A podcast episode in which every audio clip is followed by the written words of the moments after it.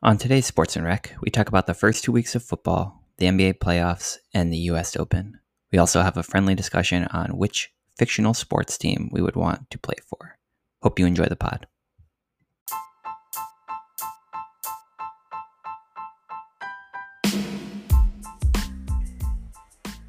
Hey everyone, it's Anthony here.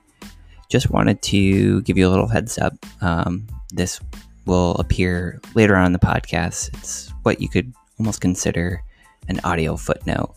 I believe Shea Serrano introduced this in uh, one of his earlier podcasts. Basically, what it is is um, at certain points in the podcast, uh, I wanted to dig a little bit more into something that was said or clarify or just provide additional context into something that was said on the podcast. And so when you hear this, that's what this is. Um, and that way you're not confused or wondering what's going on. But yeah, that's what this is basically an audio footnote.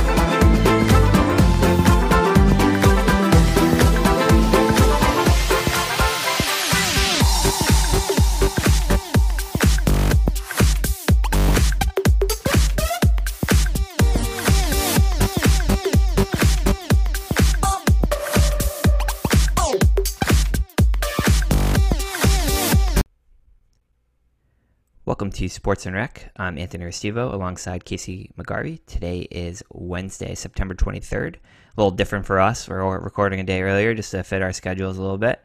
Uh, but it's still here to talk about everything that happened. We'll start with the NFL. And one of the more like interesting storylines that I was wanting to get your opinion on, Casey, is are the Bills and Josh Allen for real? Uh, I don't think we know yet. They play the Jets and the Dolphins, who are two probably terrible teams, probably among the bottom five in the NFL.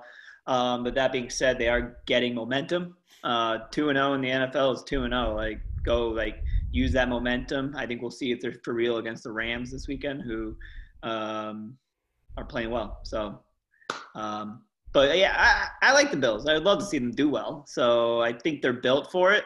Good defense Allen has been good, has been good, but um, we'll see how he does if he can continue to be accurate. Um, you know, with Diggs as an addition and a decent running game, not bad. Yeah, I mean, you said it. Literally, the best way you can start a season is two and zero. Oh. Um, can't really beat that. So two wins is is better than none. Um, so from that side of things, like they look good, but like you said, Jets, Dolphins, not high quality opponents. They still have to play the Patriots twice. They have to play a, a, bunch of other tough teams. I think they might be playing the the West this year, so they'll have to play the Chiefs. Um, so that's not going to be uh, an easy path. They'll have some tough games uh, ahead for sure. But I mean, it's it's no like surprise in the sense that a lot of people were picking them to potentially win, and that was before um, the Patriots got Cam Newton, but still, it's a good way to start the season. Josh Allen's look good, which can I can only imagine helps his confidence, um, and that's usually a huge factor. I mean, it's his third year now, so um, you'd think this is where things would start to turn around. He's got someone to throw to for once, which he hasn't really had before. Um, solid defense, which always helps uh, kind of spark and, and lead a team to uh, some really tough wins when those games do come around. So, um, I mean, they were decent last year too. So, I mean, if he did take a step forward, I'm not ready to buy it yet, just because I not fully on board with Josh Allen yet. I think he has been really impressive so far, but it's just not there yet with him. I think he really has to show the consistency um, over a long period of time. And I, I know he'll have a rough game here and there. That's no surprise. Pat Mahomes and, and other great quarterbacks, Tom Brady, um, have their games too. Um, so I won't like hold like a game or two against him. But is can he be this good for like a majority of the season? That would be the bigger question. Not like in like three or four games. For sure. But you about Patriots got to give you credit because you were on board with Cam Newton uh, pretty much right away. I was questioning whether that mix with him and Bill Belichick would work, but it has. I've liked what I've seen out of Cam Newton so far. He's he's loose. He's playing well. They seem to curtail the offense to him a little bit, um, and that was a was a great game against the Seahawks. Like, oh, great game! For one run at the goal line, like uh, I think the Seahawks are outstanding to start, and Russell Wilson is unreal. What he is, uh, nine touchdowns and eleven incompletions through two games. Like that's absurd. So um, that was an awesome game um, and I'm glad. I, mean, I like Cam. He's doing well. Um, he's kind of been a likable guy, and um, I'm glad that mix is doing well. And then and Tom Brady is still kind of struggling, and it's funny seeing him with a new coach, and they immediately have like a war of words. I know. First week. I know it's funny. It's weird because there hasn't been, in my opinion, a likable Patriots team. I'll give them the first one because I think they were the underdog, and you know the Rams have been there for a little bit um, when they beat them. So it's kind of exciting. Everyone roots for the underdog. Very quickly, that shifted once they were in the Super Bowl, basically every year after that. Um, but like they haven't had a likable team. I'll give them like 15 plus years. I won't go all the way back to the beginning with them. Um, and this one's actually a kind of a likable team because I've always been a fan of Cam Newton. I think he's a really great quarterback. I think he's a really fun personality. The outfits he wears, his crazy fonts that he uses on Instagram and and other so, social media platforms that no one knows how to read or or decode because it's just looks like hieroglyphics or like that. What's that font on like Microsoft Word? Wingdings. Oh, yeah. uh, it's sort of like that, but but I think he's fun, and I think it was exciting to kind of see what the Patriots would do with a player like that because Tom Brady was so one dimensional, really good one dimensional, but like Cam Newton's kind of a lot more dynamic. Um, and you saw that. I mean, what was that last run before he got stopped? That would have been his third touchdown run of the game. Um, I think so, yeah. And against a, uh, that's a good team, the Seahawks. So like to see them lose in a tight game like that. I mean, that's a bad sign for the rest of the AFC East and the AFC in general because it kind of shows Patriots are here to play, uh, and they're not going to win all their games. They're, they'll probably be 10-6, 11 and five. Don't want to shock me. Um, and I don't think that's a bad thing either, especially considering everything they lost, all the players that aren't coming.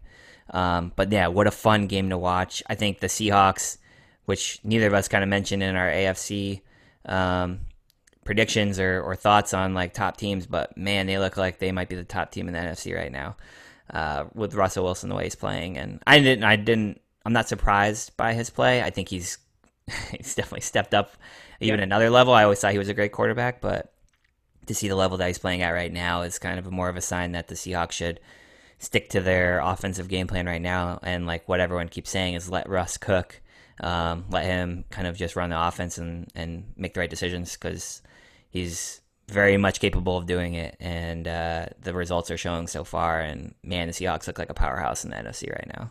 Yeah, you hit the nail on the head there. You, you can't really plan for him because he's so versatile like that.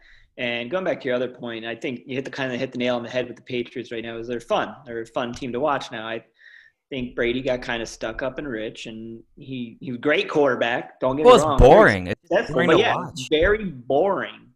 And it was the dink fun. and dunk. It was just like four yard passes. I, I mean, effective, but like hated watching it. It was just the worst. He wasn't a character either. Like yeah, no personality. Now he has more personality. Yeah, that's, there it is. Personality. Like I'm not saying you have to be exactly like Cam Newton to have personality, but I think Russell Wilson has somewhat of personality, a little bit of a little corny. yeah, pretty corny, but he's at least open. Tom Brady was just so I felt like he just got so above it all with everybody that and then you're right, the play on the field was pretty boring. Successful, but boring. So yeah, I think Cam Newton, I think people are gonna like him a lot, especially if he has some success there um, and hopefully he stays healthy. Yeah, we'll see, and uh, that's going to be the long term. Which kind of is a nice thing that I wanted to talk about is uh, week one was pretty successful in terms of injuries and stuff. Week two, however, was not. um, as we saw a bunch of big name players go down. Drew Lock looked like he was maybe primed to have a decent sec- sophomore season with the Broncos, and he's out for you know five to eight weeks or something like that. Uh, Saquon tore his ACL. Nick Bosa and the 49ers tore his ACL, and then they lost like three or four other players, including Jimmy Garoppolo, who might be hurt. Christian McCaffrey, who is arguably one of the best offensive weapons in the NFL, hurt his ankle. He's out for five to six weeks, four to six weeks, something like that. Um, yeah, just a ton of injuries. Um, that is kind of sad, and a lot of people are pointing to the fact that the training camp not having preseason and stuff, and, and such a fast training camp is is playing a role. Um, so, do you think this is going to be a continuing theme throughout the rest of the year? Um, I don't think it'll be a continuing thing because they'll they're playing themselves into shape now. So I think you get to week four, week five, things even out.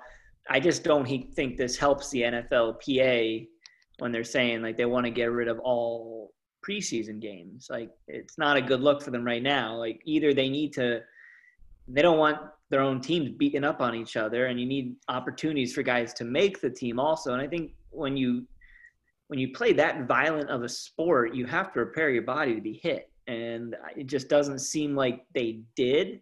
Um, I know ACL injuries are, you know, twisting and cutting and different things like that. But with that amount of injuries in only a second week, I'm not a doctor, but it sure seems like to me they need they needed more prep for this. Yeah, a little bit more of uh, of a window to prepare and uh, just get their bodies ready. And I don't. I think maybe a lot of them may might have even gone into it with the mindset of is this season happening? So they might have been a little bit more lax with their their training, which is you know that's a little bit on them if that was the case, and I don't know if that is or not. I think these guys are professional, so I'm pretty sure they were taking it seriously and preparing for it to start on time. But still, getting that you know ramp up time is is probably really beneficial to them from a health standpoint. Not these injuries do happen all the time in the NFL. It's not as like it's a pretty common conversation within the first you know four weeks of the season. This isn't uncommon that, and it's not uncommon that stars are the ones that are going down too. It, it happens. It's sad. We're all bummed by it. Um, but I would hope that this isn't something that we, you know, see throughout the season. Maybe it's just the first, you know, few weeks or so. Um, yeah, from watching Hard Knocks and the two LA, LA teams, it looked like they really had them holding back. Um, they were working hard, but they just had to hold back. A lot of walkthroughs, not a ton of pads.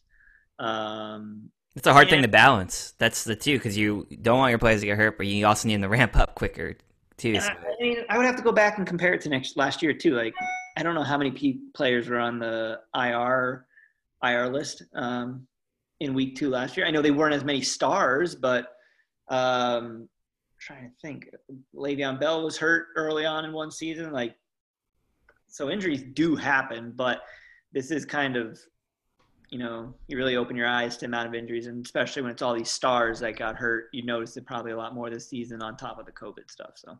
Yeah, it's it's tough, and no one cares about this at all, and it's the least important thing. But it's already messed with fantasy stuff uh, for a lot of people. I care. I care.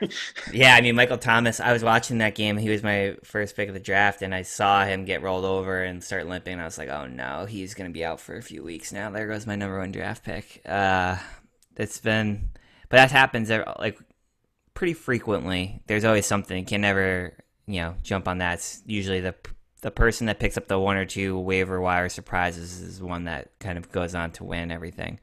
Um, but it'll be exciting to see some of these players step up. I, I think the Giants are talking about signing Devonta Freeman um, replace, yeah, so to replace Saquon. Um, you know, some of these, uh, if there's been, I've heard that Mullens might be creeping up on the list of maybe surpassing Garoppolo. So maybe he gets the time to show that he's capable of of taking over that spot and being the top top uh, quarterback there. So it's always hard, but sometimes it brings about some surprise. Um, like James Conner was a huge example of when Le'Veon Bell held held out, which wasn't an injury thing, but yep. it gives someone else a, a chance to kind of show what they're capable of doing, um, and it ends up maybe turning around their career and their life forever like it did for him. So I think the Giants scenario is big for that. I think uh, I don't know if they sign Freeman. He is interested in big money. Um, and they're probably going to want to sign Barkley, I would guess, after this year, depending on how this knee injury goes. So I don't see them throwing a lot of money at Freeman. Um, but their backup Gallman proved at the end of last season when Saquon got hurt, he could carry the load. So I think it's a big one for him. Um, so we'll see. I would, I'd like to see Gallman get a chance. You know, Freeman's a free agent for a reason. I'm not saying I don't want to see him get a chance somewhere, but there's something that other teams are just not interested with him. Yeah, we'll see.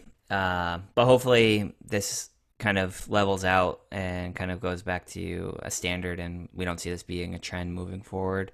Um, but it'll be interesting to see how it plays out um, and how, like you mentioned at the start, what it means for future NFL plans as they talked about reducing preseason or even eliminating it altogether. Um, this might be a lot of uh, fuel and uh, kind of ammo to use in in uh, against it. Um, so we'll see. Um, kind of related is uh, we've talked about Tom Brady and how he's kind of having issues already. Watched Drew Brees play last night and wasn't super impressive. Phil Rivers also hasn't been great to start the season. Um, wanted to see do you think all of these guys are washed? I mean, those are the three oldest quarterbacks in the league. I think everyone else is much younger. Um, Aaron Rodgers, I guess, is still up there too, but he's doing really well. Um, him and Stafford. Stafford's kind of hanging around.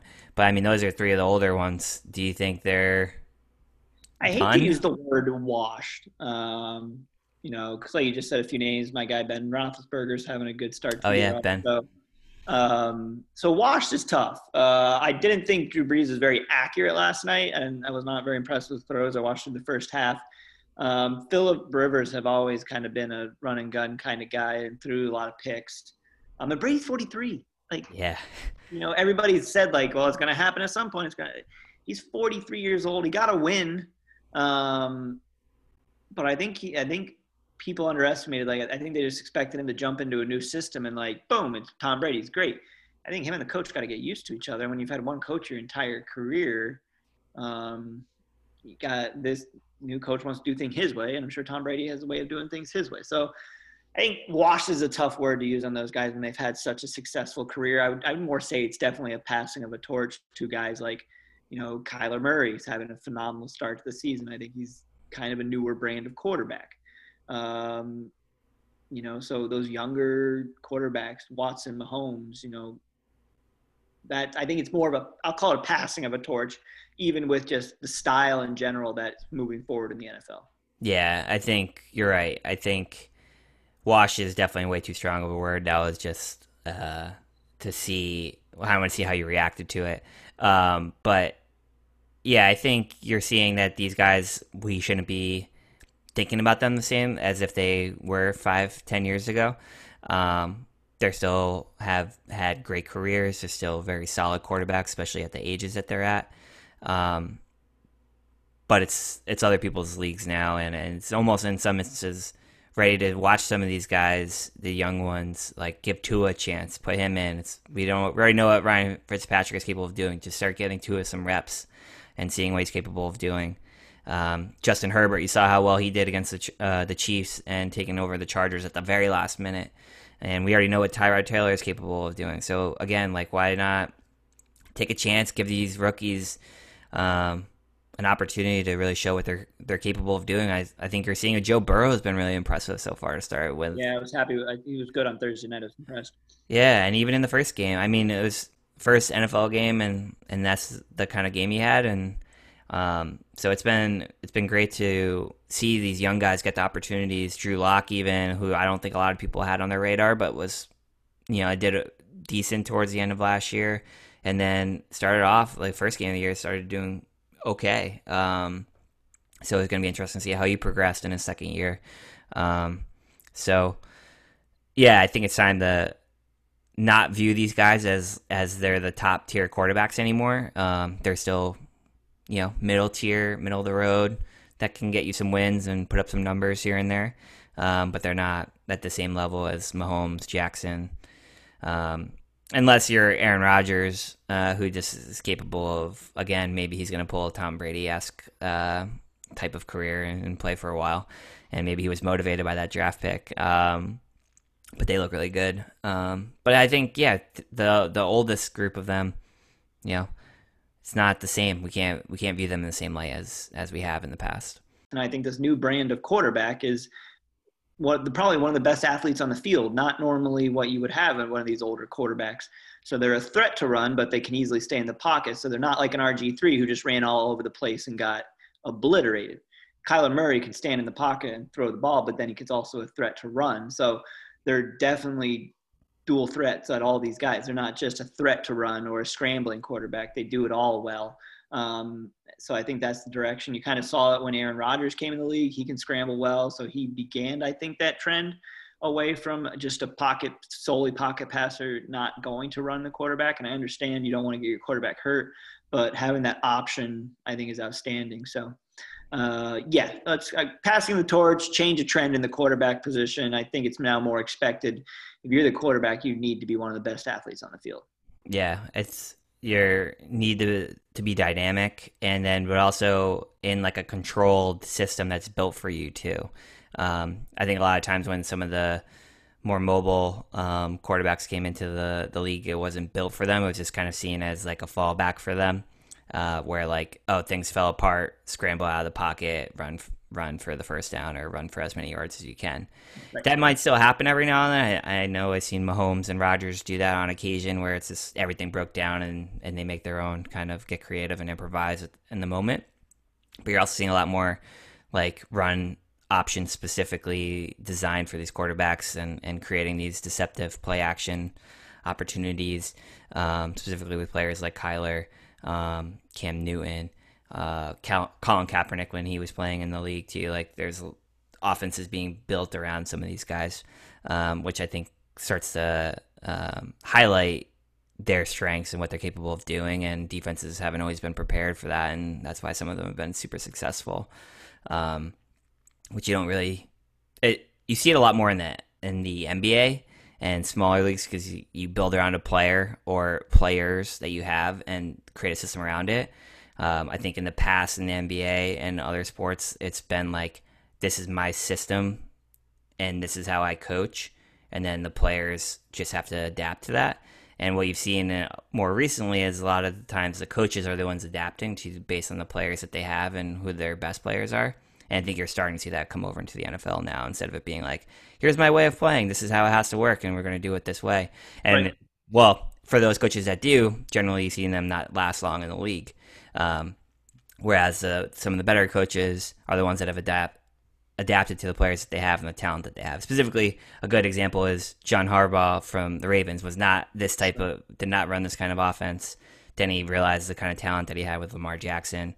Um, Andy Reid maybe has been like more kept in his system, but he he also found quarterbacks that fit really well, and then I think he's adjusted it to also fit them as um, without it being like so cut and dry. It's not definitely not the same exact playbook that he had in, with the Eagles. It's definitely changed over the years to kind of fit whatever team he's got and the talent that's around him. So um, I'm happy to see that kind of trend. It, it's more exciting. The games have been really fun to watch. Um, and then the other thing was the the Chiefs uh, had a close game, but they look like a juggernaut. That offense, and I don't. It's hard to imagine Pat Mahomes losing a game uh, just because he's so good and that offense is so good. And again, barring any injuries to anyone on their team um, and on that side of the of the field.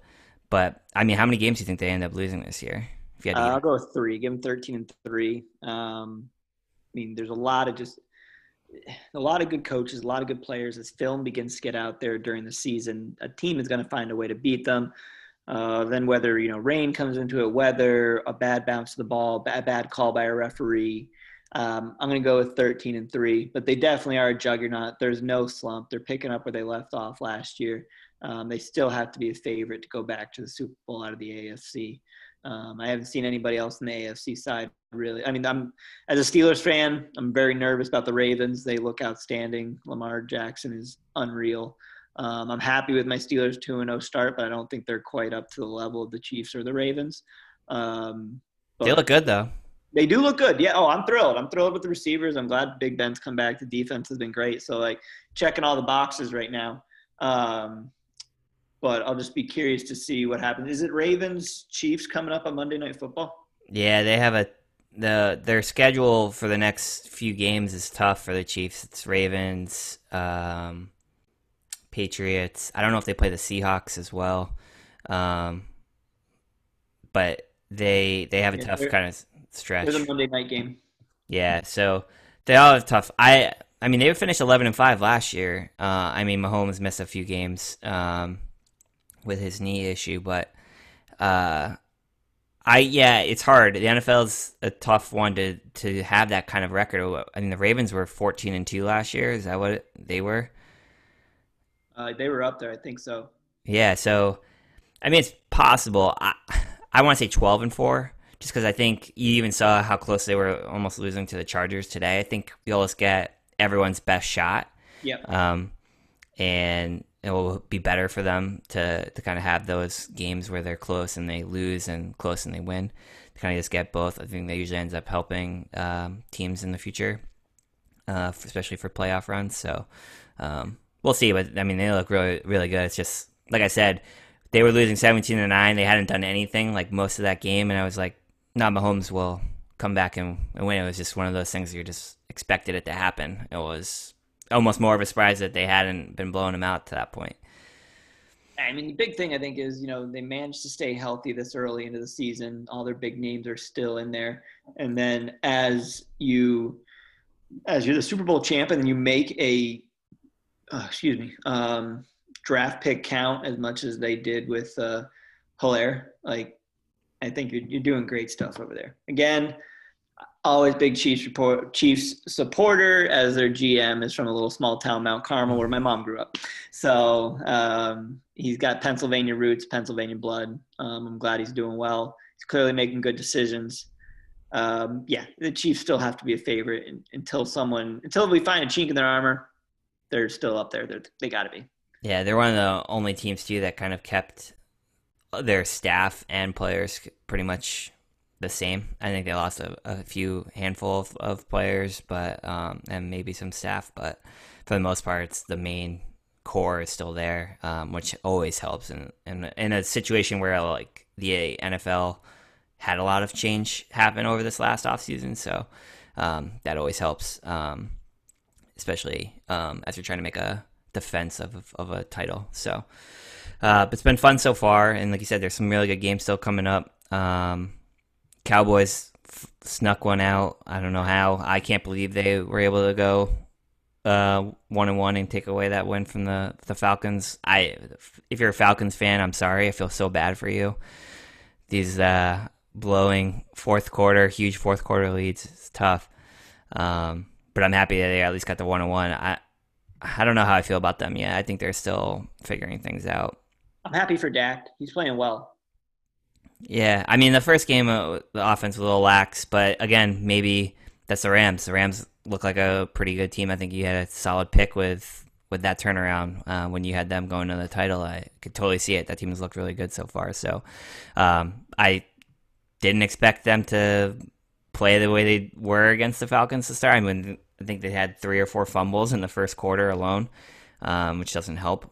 Uh, but yeah, like you said, Dak still looks pretty good. Uh, I want to see the consistency. It's good to see him kind of. Again, I would like to see that kind of performance against the Rams in those big games. Like it, again, he kind of fades away in, in the really big games, in the big moments, um, and he, he beats up on the bad teams. No, yeah, that was a good comeback. And but again, it, it was against the Falcons. True. They're kind of a mediocre team. Can he do that against the best teams? Sure. I don't I know. That. I mean, still good. I mean, Matt Ryan, great offense, good quarterback, one of the best yeah. receivers in the league. Um, so I do give him some credit on that. Um, I think with the new head coach McCarthy, but keeping the offensive coordinator, I think they're still trying to figure each other out. And I think the offensive coordinator needs to like take the handcuffs off and go. Like, yeah, let the offense go. You have the arguably the best running back in the league and especially now with injuries, I think he is. And then you have a good quarterback, so let them go. Let him let the horses run. So i am watching them. I'm kind of interested. I've, I've, taken a liking to Dak a little bit. So I'm happy that they're not starting 0 and 2. Getting the one and one is is helpful because I think it starts to build that confidence, and hopefully they start to let the reins off. And leading they- the East. I know. Well, if they had gone 0 and 2, especially with the Eagles doing as poorly as they Yeah. are, you got the Giants in their league. Um, the Washington defense is going to look that'll be a tough one, but otherwise they should have that division. So just need to start to get the the machine running, like you said. Like let them start to figure it out, and maybe this is the spark that they needed to to kind of get things going. We'll see. Uh, if it was at zero and two, I would have been it would have been a real tough. That's tough to come back from. Um, sure. To get to a good like NFC position, they probably still would have won the division, but um, but yeah, getting that first win out of the way is is definitely nice to get that because I'm sure the pressure would have been mounting, especially for a team of their stature um, in the league. Uh, so let's shift gears. Exciting for the NFL to be back. Um, lot to talk about uh, as that continues. Um, so we'll see how things shape up as the season goes along. And then the NBA um, is still happening. Uh, the Celtics were able to pull it out. Uh, it was a tight, tight series with the Raptors. I thought I jinxed them the last time we talked. They hadn't won the series yet, um, but they were able to sneak it out. Um, and now they're not doing too well against the, the Heat right now. Awful. They did have a good. That was a good rebound game in in game three. I thought they had to win game two. I'm still not convinced they'll pull out the series, but then winning game three, getting a nice was it four day break. Um, Yeah, they Yeah. play tomorrow. yeah, they got Hayward back. No, I told you they're losing in five. I mapped it out just like this for you. Lose first two, win game three. They're gonna lose four or five. Like, no. Do you think Hayward helps at all? uh, he's a body off the bench. You know, another offense a little bit, but I don't think he's known for his defense really. Um, It seemed to help. I don't think it's the body. We talked about this. You know, when they move the ball around, they move it quick, find a shooter, drive through the hole a little more. Great. Like the offense works, and Hayward could help with that. But when they do this 1v1, when it doesn't look like they're running any sort of offense, that play at the end of game one where they just stood there and Tatum took a terrible three, like clear out and drive, drive that ball, especially when the game's tied. And they got lucky with the Marcus Smart drawing that foul. Like, I know. so I think it's, I think Hayward is great. I'm like I'm happy he's back, thrilled, but it depends what Celtics team shows up, and it seems like great. They start the games with a very good Celtics team, and they just like fall apart and start this one v one play. Yeah, the third quarter has been their their toughest uh, quarter to get through with the Heat each time because they've done well in the first half, like you were saying. Um, which is why I was going to pose you the question: Should the Celtics just stop going ahead in games because they end up blowing the lead? Um, they've won. I think they the amount of quarters that they've won in this series is like significantly in their favor. They've only lost like two or three quarters, yet they're down two games to one in the series. It's like It's gonna be like the Mets Royals World Series from a few years ago. I think the Mets led like 93% of the innings played in that series, and the Royals won the World Series. So there you go, Mets fans. Fight on that one, but I don't know the- if there know, are the- any. The toughest thing about this one too is like the Heat are fun to watch. They're a great team. They play so Um, well. I'm thrilled for Erik Spoelstra. You know, he's kind of getting that that chip off his shoulder that he was just a good coach because he had Wade Bosh and LeBron there for a few years. I think he's shown an outstanding coach, and it's a great team to watch. They're just fearless. Um, so like that's also like a struggle struggle Yeah. with this. Obviously, I'm not changing. I'm still a big Celtics fan, but it's like kind of hats off to Heat. Like we need to figure our shit out, or the Heat are just going to run away with this with how well they're playing and how much momentum they have. Yeah, I think this is the. I say every game's a key game. This will be the big one because every game's been close. The Celtics have hung around. It's clear they're pretty evenly matched. It seems like the Heat seem to have the edge because of how well they've been playing.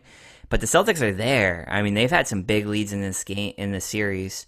Um, they're able to to do really well in this in Game Three and kind of take that game um, away from the from the Heat.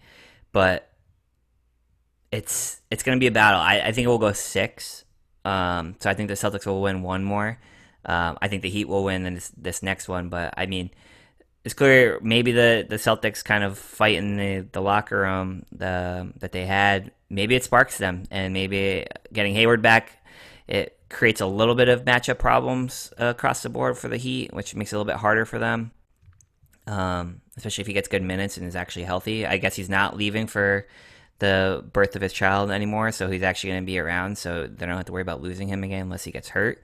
Um, and maybe the Heat weren't really planning for that. So I don't know. It's it's going to be tough. Uh, I don't think Hayward's like that important of a of a piece, but like he might help in terms of like body. matchup issues. And, body. Right, and so I think if they play the way they played in Game Three, it's a really good sign for the Celtics. So they, that was their most consistent game so far um, throughout the whole entire game. Um, they played the way I would have wanted to see them play the whole time. Um, but if they have their lapses, which they've been prone to do, the Heat have to jump on those opportunities, and that's yeah. when they go on their runs and and either pull away or or catch up. Um, and it starts to it just builds their confidence. And like you said, they're just a really good team, uh, really fun to watch. They play the game so well. Um, so it's hard to, to kind of imagine them not being able to pull this out because of how well they're still playing. Even in the loss, I think they kind of uh, pulled back a little bit uh, in that last one, but they still kept it tight. It wasn't like a blowout, so um, it'll be it'll be interesting to see how the rest of the series goes. It's been fun so far, more fun than the other series. Yeah. Uh, do you think the Nuggets can win a game?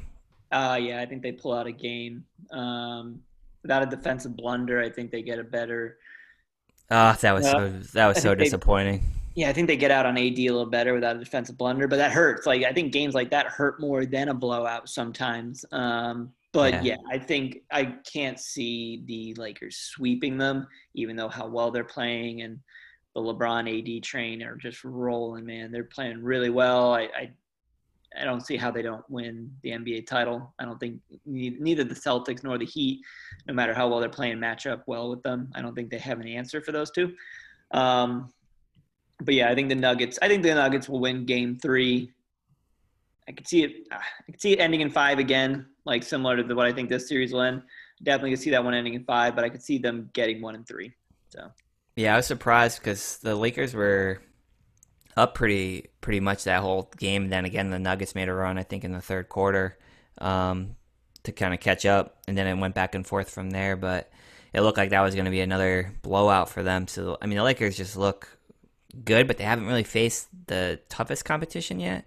Um, I think that will be whoever they play in the finals, whether it's the Celtics or the um, the Heat. I think that will be their toughest competition, and um, but it was it was just demoralizing from a the Nuggets, like they had that game was such a good battle between Jokic and, and AD in the last minute of that game or so, um, or even the last few minutes. They're just going back and forth, bucket after bucket. Big block by Murray there in the corner too. Like I know, or find a way to hold on to that. Game's over. I was surprised he didn't call a timeout. It seemed like he had an opportunity to do so, and they had one. I didn't look uh, like he possessed the ball quite yet, or I don't know. Yeah, it's that's too bad because they had good defense on that, and then again, Plumlee and Grant had either a miscommunication or Plumlee blew his assignment. It was just looked really bad on him. But even, I mean, AD's not a uh, like a an excellent three point shooter. He's done well in the playoffs, but like he's generally like a low thirty percent three three point shot.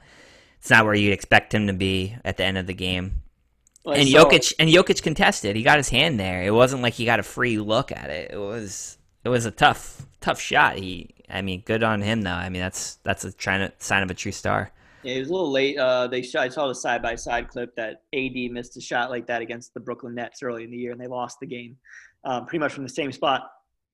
And he was wide open against the Brooklyn Nets. So, sure, I don't know if that was on his mind, but you know, probably worked on that shot a few times after missing a wide open look like that from that spot. Um, so, but he, well, he was feeling it. He was clearly their best, like better than LeBron at that moment. Like he was the guy that they were going to be going to because he was carrying them at that point. He's been feeling it the whole playoffs. He's an outstanding player. Um, you know, I think it'll be a battle between him and LeBron for the Finals MVP. So it's I think it's gonna be a tough decision. Um, I think LeBron will have another level to turn it up to in the finals. Um, and listening to him talk about like the regular season MVP, you know, I think he thinks the titles is the most important thing and he just wants to win. But I think he also notices when he doesn't get those individual awards too. That's not a knock in any way. Um, it's just what fuels his fire. Yeah, I mean, I such a I have such a love hate with LeBron. There's a lot of things he does that I really like. I think he's a great basketball player. I love watching him. And then there's moments where I don't know that he thinks he's ever committed a foul in an NBA game at any point in his life. I don't know any NBA player that does. Him more so. I mean, he oh, the way he reacts every time he's called for a foul, it's yeah. just like, would you never commit a foul? Um, and then I think he thinks he should get like 20 to 30 free throws every game, which he actually doesn't go to the free throw line as much as he should either. Um, but like, it's one of those things that like this team is not a likable Lakers team. The a PJ Dozier, I don't know, is he a rookie for the the guy that was kind of like a surprise for the Nuggets in that last game too? Well, it's it's like his second or third year, right? Like he hasn't played much and he's missing free throws in a really big game and they ended up mattering like ultimately like played a factor down the stretch. But when he was missing them, the Lakers bench, who's like the second best team in the whole entire league, have two of the best players in the whole NBA the bench is like laughing and making fun of this young guy that's like missing key shots. It was just like I didn't like that vibe, that feel from a team that's supposed to be like the front that's the storied franchise. And again, that's not LeBron and AD are not on the bench when that's happening, but like still it just makes me not like that team because I felt bad for that kid in that moment. Like he's he's not even a player that's had like any minutes at all this postseason. He's getting these big shots. He's having a great game in that moment, and you know he's missing important free throws and they're just like razzing him. Uh, I don't know. It's a petty league. It's a petty league, man. Yeah, I mean it creates a storyline, but no, it's just it's not a likable Lakers team as like you know. There's not many of those, but um, as there have been in the past, it's it's just I I don't know. I'd rather see a team like the Heat, even if I'm a Celtics fan. I'd rather see the Heat win because I think they've been like Meyers Leonard coming off the bench. It's like more positive like he, he used to be a starter like during the season, and now he's like reserved to completely just being a a, a cheerleader on the sideline essentially. Um, but he's like totally okay with that. Like he's the first guy to like hop over the the side and like greet his teammates and and the Lakers have those moments too. It's just I, the the way the Heat, that chemistry and that vibe. I'd much rather see a team like that pull it out. I think the Heat Nuggets would be the likable uh, finals. Uh, TV would love it if it was Celtics Lakers. Um, Celtics, Celtics, uh, Nuggets might be a fun one too. I guess people don't have the same they, affinity for the Celtics. They would want the Celtics Lakers one. They want the Lakers in that finals without a doubt. LeBron will just get eyes on the TV. Um, if they're not in it, I think they'll just have less eyes in general. Um, but I run that with the Celtics. I, I have a love hate relationship with Marcus Smart. I mean, he's that pest that if he was on any other team in the league, I would hate him. And now I just like Kyle Lowry yeah, he's on my team, so I'm just like, all right, that's just you know being himself. So, but once he leaves, it's like he's pain in the ass. So, um, but it's the petty league. Yeah, uh, it's just uh, I don't know, one of those things that I would have liked to have seen the the Nuggets pull that out. I think their story is a lot more intriguing, um, more so than anything the Lakers have going for them. Like just the three one comebacks, the no one expects them to win these two young guys, Murray and Jokic, kind of coming into their own in this in this playoffs. Those storylines are are more interesting to me. I know they don't have the same uh, broad appeal as like LeBron does and AD, um, but they're more interesting to me as like a basketball uh, fan. I did find it funny because uh, I think it was before this series, or I don't remember what game, but Djokovic was kind of making fun of LeBron. Like, Jokic, you mean? Yeah, Jokic. Sorry. Um, was kind of making fun of LeBron, like his shooting and like dribbling and stuff. And LeBron was all about it. Like he was right there with him, joking around with him about it and taking the jokes pretty well. So I kind of thought that, you know, you can see that a lot from LeBron, people letting him razz him, stuff like that. So, but, I mean, I have a love hate with him. I think he does things like that are great. I mean, his off the court stuff and, and his play on the court generally is, is just incredible to watch. Very lucky to have been able to like have a player of his caliber and be able to watch his entire career for the most part. Um, but then there's just other little moments here and there that I'm like, that's I hate that or that's super annoying and very much about himself a lot of times too, um, which always oh, yeah, like like his Instagram and stuff um, can be kind of annoying. But that's just a personal uh, thing with me. But anyways, I I think the I think the Nuggets needed to win that game to kind of make it more interesting, and maybe would have gone like five or six. But uh, I think I think the the Lakers are going to sweep them now.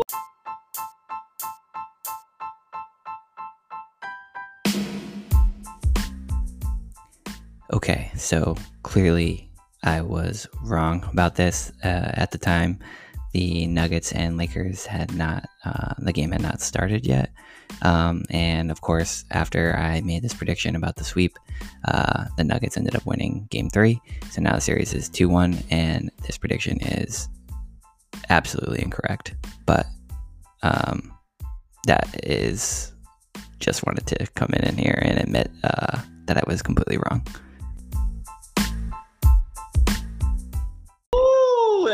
Is. You heard it here first, folks. It's not that big of a prediction. They're already up. They're already halfway there, and the Nuggets are probably not happy about how that last game went. And I think the Lakers probably smell blood now, so they'll just try to close okay. it out.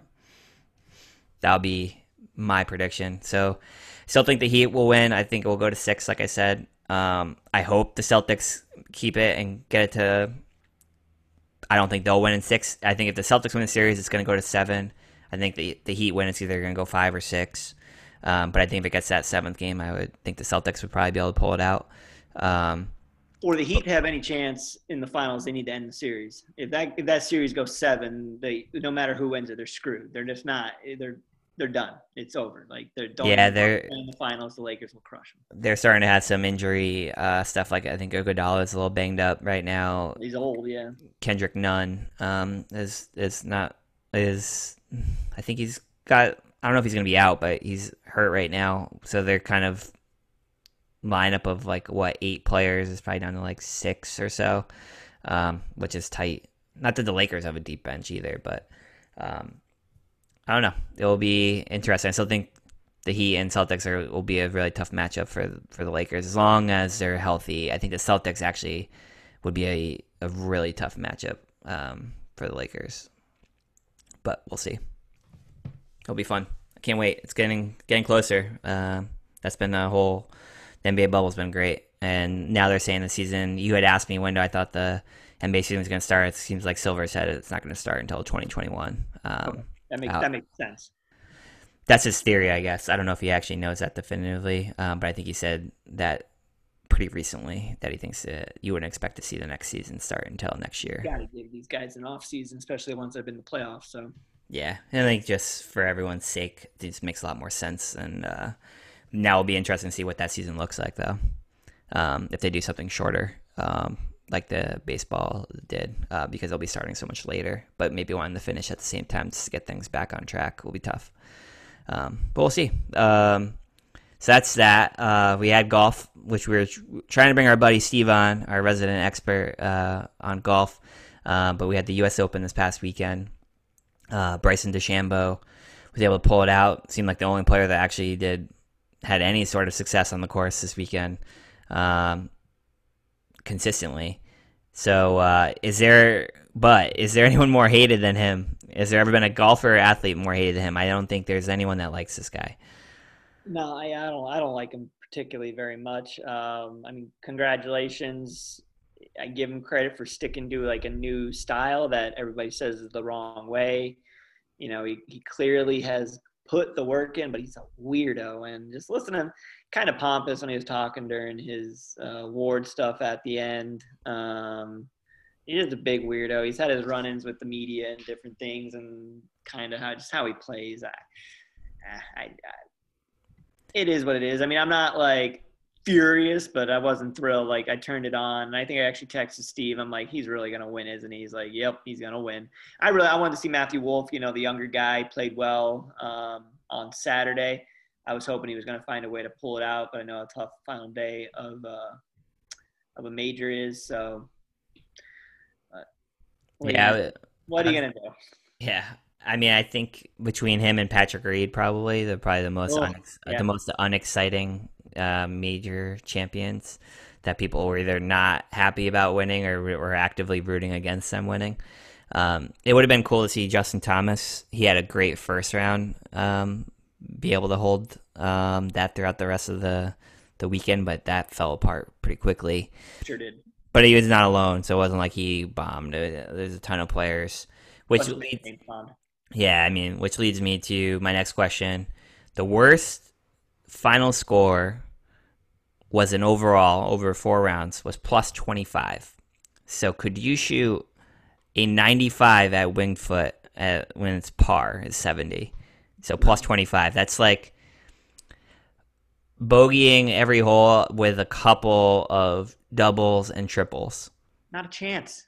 No. Especially not playing from their tee boxes. I mean, we'd have to move that up for sure. But no, no way. There's no way. That's what makes me like some of the players that were already cut. I would have loved to see what their scores ended up being and seeing if there was something even more reasonable. But like, yeah, I would have been in like 150s probably. One of the players six putted on 18. I know, I know. And then he six putted. Like that's professional six putting on a green. This is why I said that golf is like the most relatable sport because that is I've done I've done that before many times. Yes. Been there.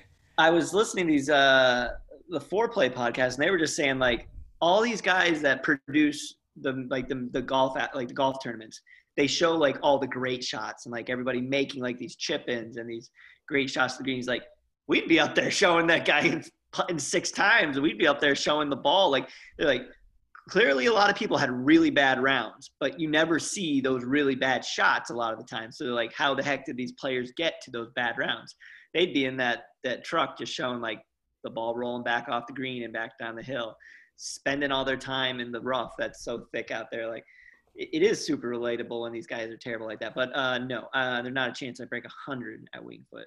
Yeah, no way. There was uh speaking of great shots, there's the one I think it was Zach Johnson putt where he's like aiming it in a way that Tiger did on that like 16. Yep. But he has a putt, so he's like not even close to facing the the where the hole is and then somehow timed it perfectly where the ball the ball just like stops on a dime and then just starts going downhill towards the hole and goes in and i was like i don't understand how this physics it looked like um, when bugs bunny has yep. the magnet Bugs underneath magnet. it and it just all of a sudden starts going directly towards like the hole you're like what the hell just happened with that shot yeah a lot of those greens just had a bowl like built the different levels the way they did it um, that's so, nuts yeah, so yeah, no way I'm breaking 100 on that course. So one more major. I, yep. So it's excited. it's the Masters. Uh, do you have any early predictions for for that? I'll go Justin Thomas. Um, played too well this year not to get a major. I don't think. Um, I think Masters could work for him, but but I think something we also saw this weekend is I'm curious what I'm sure like the Masters course will always be in great shape, but it's a different time of year. It's not April, it's November. So I'm curious how the course will play differently um, right. in November. Uh, but yeah, I think Justin Thomas has played too well this year not to get one. Um, I think Zach Johnson's uh, not Zach Johnson. Um, DJ's already gone on his run, um, so I think he'll be in the mixish, but I don't think he gets it. But uh, yeah, I'll go. I mean, it's an e- it's an it's an easy person to pick. I think he's one of the best in the world right now. But yeah, I'll go JT. No, I think that's a good pick. I mean, he hasn't won; he's only won one major, um, so I still think that's a. It's not like an obvious pick. I think picking like Koepka or DJ is more generally what people do. Um, I I would have said JT too, but I think I'll say Rickie just because I'm still rooting for him to win one finally, and he's done well at the Masters. So I I'm just I'm rooting for him to win any tournament. I know. Uh, I just he's my favorite, so I'll, he's a likable guy. So I'll pick him based on one. He's still really talented. He's really good.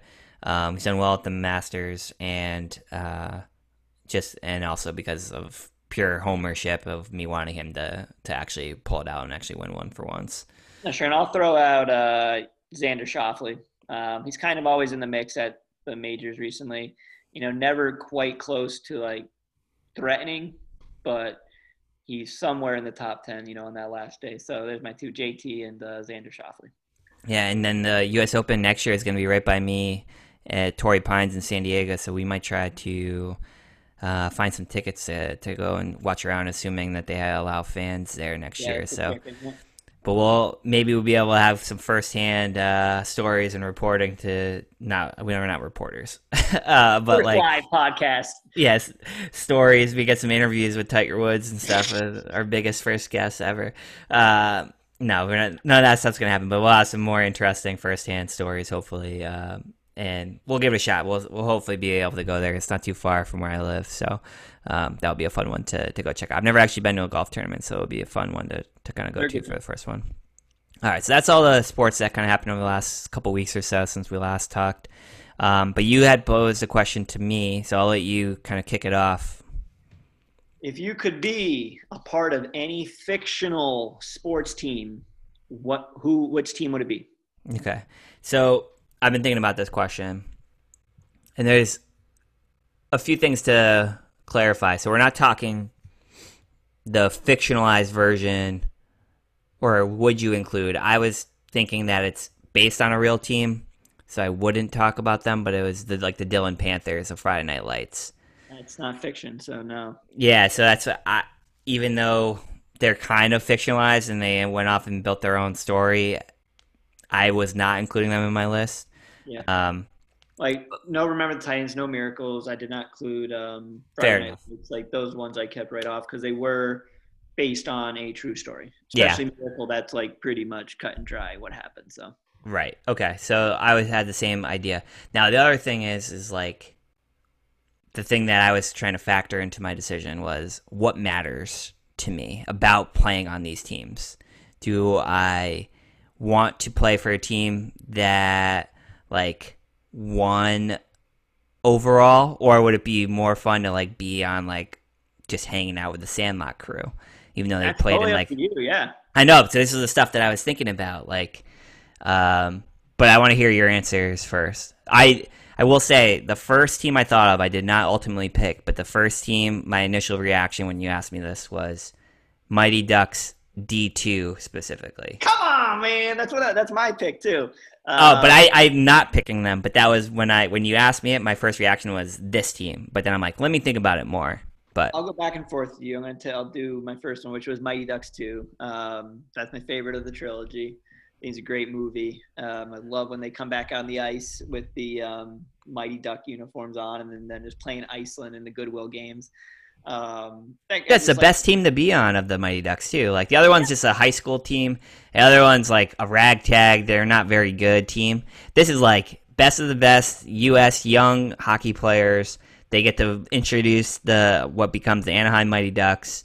Uh, they win the gold in a dramatic fashion. So like all of those factors, like the storylines from that would be incredible. And I've always wanted to play hockey. Like I just be good at hockey. Yeah. Yeah, I think it's one of the coolest sports to be good at. Um, so I, I, think that'd be fun to be able to be good at hockey. Um, but yeah, and just that Ducks fly together scene in the locker room, Coach Bombay. Um, yeah, that was my number one. That movie always will be a big one for me. Um, but that was my first one. What was yours? Well, I'm still I'm probably actually deciding this on the fly right here. So I'll I'll tell you the teams I didn't end up picking. Uh, but going back to the Mighty Ducks franchise, the Hawks from the first movie. So for a variety of reasons, I'm not picking them. Yep. But this is a, a team I was factoring into. Clearly, a great organization.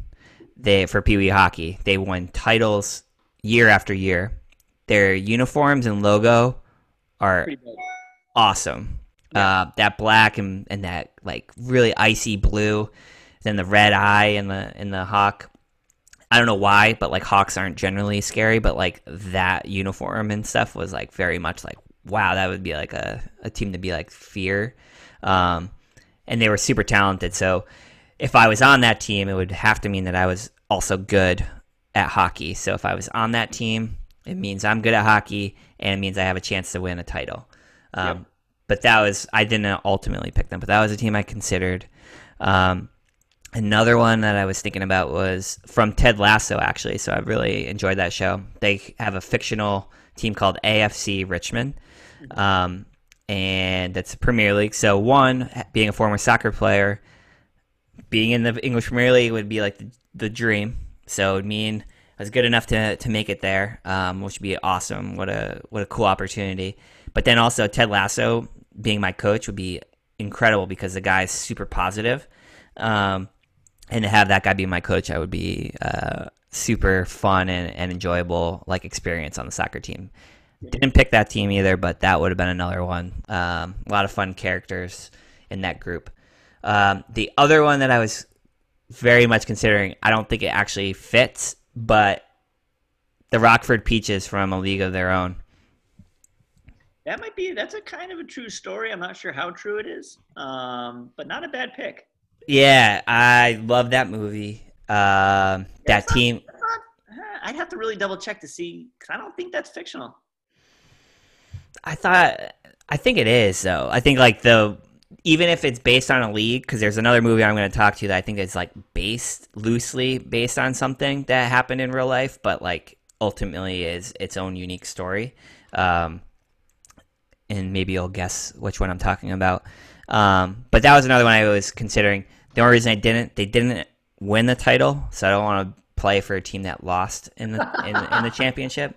Although the, there were some really talented players on that team, so it would have been a fun team to play with. Specifically, also in a league that was like the first of its kind, and it would have a lot of history. So to be involved and like have that kind of background of being like, oh, you were part of this historical moment in time, um, play in this championship, and you know, got to like play with these players and stuff like that would have been a really cool like background story.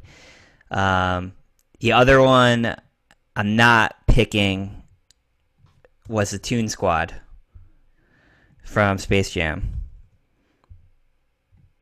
I think that would have been a crazy team to be able to be involved with. What a story you could share! You saved humanity. You got to play with Michael Jordan and It's all the the cartoons. Looney Tunes. Yeah, the Looney Tunes, Bill Murray. Um, I mean, no one will have seen it, but like you'll have uh, this incredible background story of like what you were able to participate in.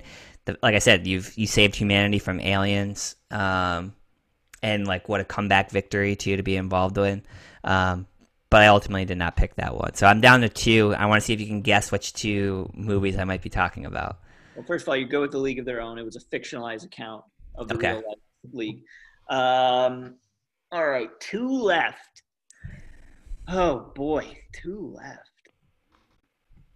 Because I still have one left too. Um, So, did you actually pick D two? Is that like your pick, or I picked two. I did not. Okay. I couldn't narrow. I might narrow it down to D two because just kind of the reason I've always wanted to play hockey.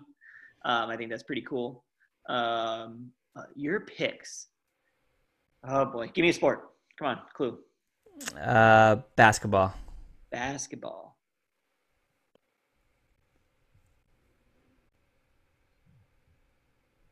Fictional basketball. That's not fiction. That one. You're not going with Hoosiers, are you? Okay, I think that's I think that's similar to the league. That's what I wanted to see. on a real team, but it's fictionalized. Like Hickory's not an actual place, so Right, it's loosely. that's a good one though. That's a great sports movie. All right, so I'm gonna like decide this on the fly, but I'll explain. The other one is dodgeball. So average Joe's. Okay, so there's two. Here's what I'm deciding between: is basketball would be fun to be on on that team. I actually think I would have been the second or third best player on that team if I was on that team because the other t- players were just so bad. Uh, and that playing basketball in the 1950s, I think I maybe actually could have gone to the NBA because people were so unathletic. Um, so like, there's a chance that I'm even better than Jimmy Chitwood. No Um, way! don't you I- ever, don't you ever speak that into existence again. If I could develop the the further out shot, he was great from uh, mid range, but maybe I could have introduced the. I am not allowing that blasphemy. we're, we're, cutting that out of the podcast. You are not better than Jimmy Chitwood. All right. All right, so I won't give myself that, but still, the team was so small that my impact on that team would be great. They Yes. win the state title, something that I am always. It still drives me crazy to this day that I was not able to win a state championship in soccer. So to be able to win a state high school championship would be an awesome feeling. Um, and I, like I said, I think in the time period, I would go on to have a pretty good basketball career. Um, or at the very least, if I stay in Hickory, I am now like put on this like pedestal of like, oh, they won. You went to the school and won the state title, and now I'm like in charge of the town and become the mayor of Hickory or something like that. Um, so that was one thing. The other one, obviously, Average Joe's. Um, I get to play on ESPN, even if it's ESPN the Ocho. But Ocho. When that happened, that could have been a the new thing that everyone. There was a pretty big audience. It was a pretty big event. Um, I'm The actually real thing now. I'm actually good at dodgeball, so like I probably could have had an impact on that team as well. They win the championship, so from all of those factors, I actually think I will pick.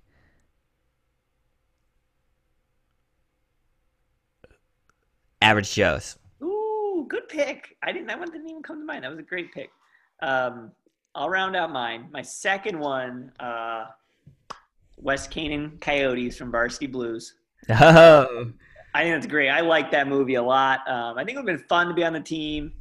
Um, I, I'm always very interested in the like down in the south and like the football high school centric towns. I think it's pretty cool. Um, but then they just party hard. Like I think that would have been a blast. Like they were the talk of the town, really good, and then you know they just went out after games and had a blast. Um, I like the movie too. I think it'd been a fun team to be part of, and then I think it'd been fun. You know, you're in that you're in that big game, and you know you get kind of the asshole coach out of there, and then the injured your your friend is coaching the team, and you guys are like literally coaching yourself to win the title. So. Um, I think I will lean on the Mighty Ducks because of the hockey side of it, but those were the two that were big for me, definitely. yeah. I, I mean, I still think my first choice is D two Mighty Ducks, just because of what that movie means to me. But like, I was like, well, that's too obvious for me. Like, I knew that that was probably what you thought I was going to pick too. Um, but I think I never was- know. You're a wild card, man. Well, that's why I was trying to change it up. I was trying. thought you were to pick Pitch Perfect or uh, I- Bring It On or something like that.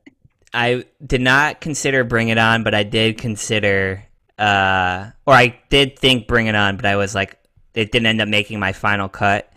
Pitch Perfect was one I very much considered for a while, but I would not. Um, I have no singing capabilities whatsoever, so I would not be able to do well in a singing competition show. Um, but there are so many others. Like Sandlot would have been a fun one just That's for a like. cool one. That, that reminds me. Yeah, that's a really good one. Um, I think Blue Chips, uh, Shaq's in that. Penn Yep. Hardaway is in that. That that would be a cool team to be a part of. Um, The White Man Can't Jump. That would be a fun one. Not really a team, but be kind of cool. I get what you're saying. It is a sports movie for sure. Uh, Mystery Alaska is another hockey movie that's about a team up in Alaska that plays the New York Rangers um, in an outdoor hockey game. That's kind of a cool one. Little Uh, Giants. Little Giants have been fun. Little I would have picked the Cowboys though. I would have wanted to play for the Cowboys. All right, Spike. yeah. Um, but yeah, there's so many good sports movies. I remember when I was younger. I wish I would have kept those. Uh, the Sports Illustrated. They like ranked all like the sports movies ever made. Um, and I thought that was pretty cool. So. Would you have considered the Angels in the outfield team and Little Big League and like Rookie of the Year teams fictional sports teams? Yeah, I, I would consider those fictional. Yeah, they're actual teams, but it's totally it is not based on anything real. Right. So um, that Angels in the outfield team would have been pretty fun. well, Little Big League did have Ken Griffey Jr. in in it though. And Randy Johnson, right? Yeah, the Mariners were. Yeah, like- still fictionalized though.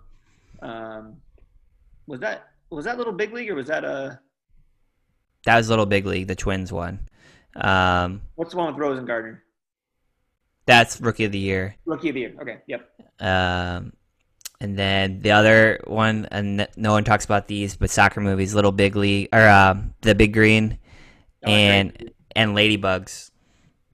Ladybugs. Ro- Rodney Dangerfield. Got nothing. Oh, dude, you gotta watch that movie. All right, I'll check that one out. Oh, or speaking of that, going down that direction, we're going back to the older ones. Uh, uh, Bad News Bears. That would have Yep. been, especially the original like one. Mike. That a funny one to be a part of.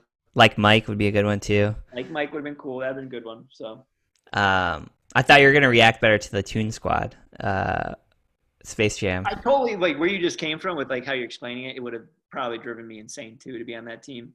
I think I'd rather just go visit Looney Tune World than try to play a basketball game with them. um, but it would be a good story. Yeah, I, I the average Joe's one. I was just thinking like ESPN the Ocho seems like it's the primary ESPN network now. So uh, now I would be like the dodgeball star because I would have been on the team that won the title. It seemed like dodgeball was like the sport of the future. So I was in this futuristic world. I was like, ah, this is the sport to play, not any of these other ones that we grew up like watching and stuff. But um, It would have been great cool Rocky's corner too. Like I think that would have been Oh. cool. like be on his team. I mean, not actually be the one boxing, but uh, uh, be like part of his just his crew. I thought that'd be pretty cool too. Yeah, there's a lot of good ones to pick from. So, uh, a Knight's Tale too. I know you uh, like. I, I I think I came around for that one to be a sports movie. Yeah, that's uh that would be a fun because being back in the medieval times and stuff would have been uh would have been cool. Uh, a lot of good options. Great question by you though. Um, that was fun. Maybe we'll have to come up with more questions like that um, that we can debate and talk about. Try to pick each other's. Um, we might have bad news about Parks and Rec. Um, it was on Netflix. It's leaving next week or about to uh, at the beginning of October. So not sure if we'll be able to continue because uh, Casey needs to find a way to watch uh, moving forward, and we've kind I'll of pushed it off. If it's on the Peacock Premium. That's what I was gonna wait and see. It's probably not on there now, but if Netflix pulls it, maybe it will be added to Peacock, and maybe we can jump this back up again. I have DVDs for th- three and four, um, so I could have kept going, but we need to uh, have Casey watch them too. Um, so that is on hold for the time being, which also gives me some time to think about how we can talk about it moving forward. Um, but until then, we still have other sports to talk about. The NFL is back. Um, basketball will be finishing up soon and getting closer to the finals. Like we already talked about, the Masters is upcoming. Maybe we'll talk about baseball when the playoffs actually start. I'm happy the Yankees turned things around and are actually in the playoffs. Um, they're actually playing again San Diego. This where we should get a basketball team and football team here too. They're doing the, the Padres. Yeah, and they're playing the playoffs um, yeah. at the at the stadium. So not that they're allowing fans or anything, or that I'd go and watch it right now. But um, kind of cool that that's where they picked for for a location. Um, but so we'll maybe we'll address that when the playoffs start and and talk about some things there. Uh, but until that, maybe we'll come up with some more fun questions to talk about. But um, we'll talk to you all next week. Thanks for uh, listening.